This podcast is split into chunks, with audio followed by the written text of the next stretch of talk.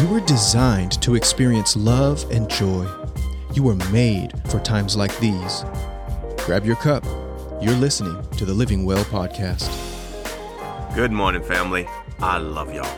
The glory of God is filling the earth, and Holy Spirit is pouring out on all flesh. Hallelujah. Glory to God.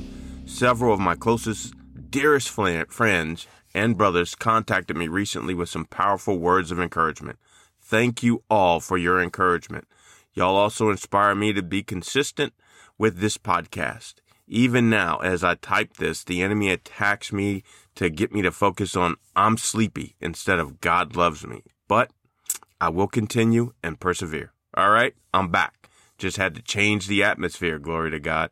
All right, family. One of my friends told me that when he hears me say, I love y'all, he believes I'm sincere, and he can even hear God speaking those words to him. That blessed me so much, because that is exactly why I like to start with those words. I want y'all to know and believe the love. And that is the scripture for today. Grab a cup and let's draw from the well. So we're reading from First John chapter two, verse sixteen, and I'm reading the Passion Translation.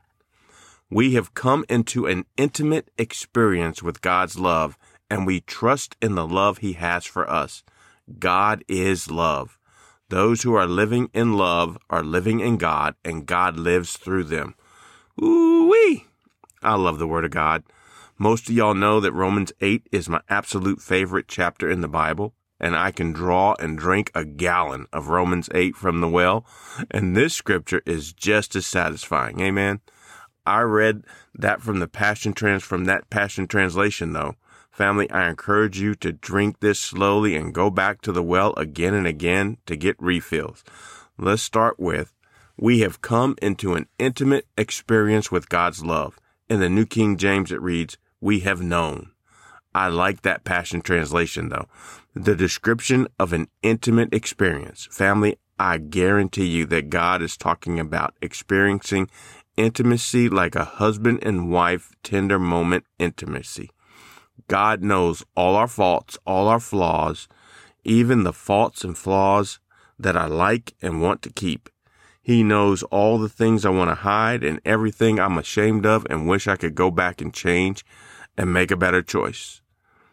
I love when I can sense his presence and I start to confess the failures, the shortcomings, the flaws. And God says, I love you, Bob. I try to explain how bad I am. And he responds, you know what I like about you, Bob? You do this, you give that, you encourage this one. And I interrupt, but God, I don't pray enough. God responds, you lead your group. But God, I don't get new men to join. God responds, Bob, you love your wife and children and grandchildren. But God, I don't have money for this or that. And God responds, I love you, Bob Wells. Family, Daddy is not a performance-based lover. He loves us in spite of us. He loves us because God is love. God knows we fail. God knows we sin. God knows we don't pray enough. God knows we don't read his word enough. He wants us to pray without ceasing. ceasing. He wants us to read his word. But family, the thing he wants most is you. He wants your heart to be drawn to him. When you drink too much and cuss and get in a fight, turn to him and ask him to help you. When you get mad at a coworker and want to pray that a, the fleas of a thousand camels infest their house, turn to him so that you can forgive. When you oversleep and have to rush out of the house without praying or drawing a drink from the well, or you are as you are running out of the house, turn to him and just pray and, and ask him to help you. I can only relate it to how I feel when my kids call me. I don't greet them with, well, it's about time you called me, or what do you want? What do you need now? No, family, when I hear Dad, joy floods my heart. When I see a text that says Dad with a question mark, joy floods my heart, even if they have a problem or they ask me for something. It's my kids. I want to help them. And oh, family, when they say or text, I just wanted to tell you that I love you, I'm undone. All right, family, I'm going to close. But first, I want to give you this example. I tell my granddaughters, Stormy and Chosen, Poppy loves that girl so much. Over and over and over again, when they come over or we call, I tell them, Poppy loves that girl so much.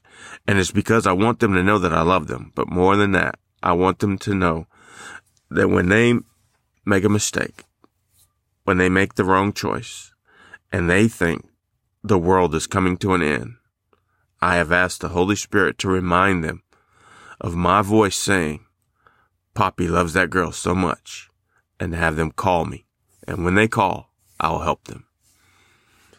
Family, if I, Bob Wells, being evil, can love my kids like that, how much more does our Father in heaven love us? Well, family, I truly love y'all, and God loves y'all. Woo! Thanks for listening to the Living Well Podcast. If you found it helpful, please share today's episode with someone you love.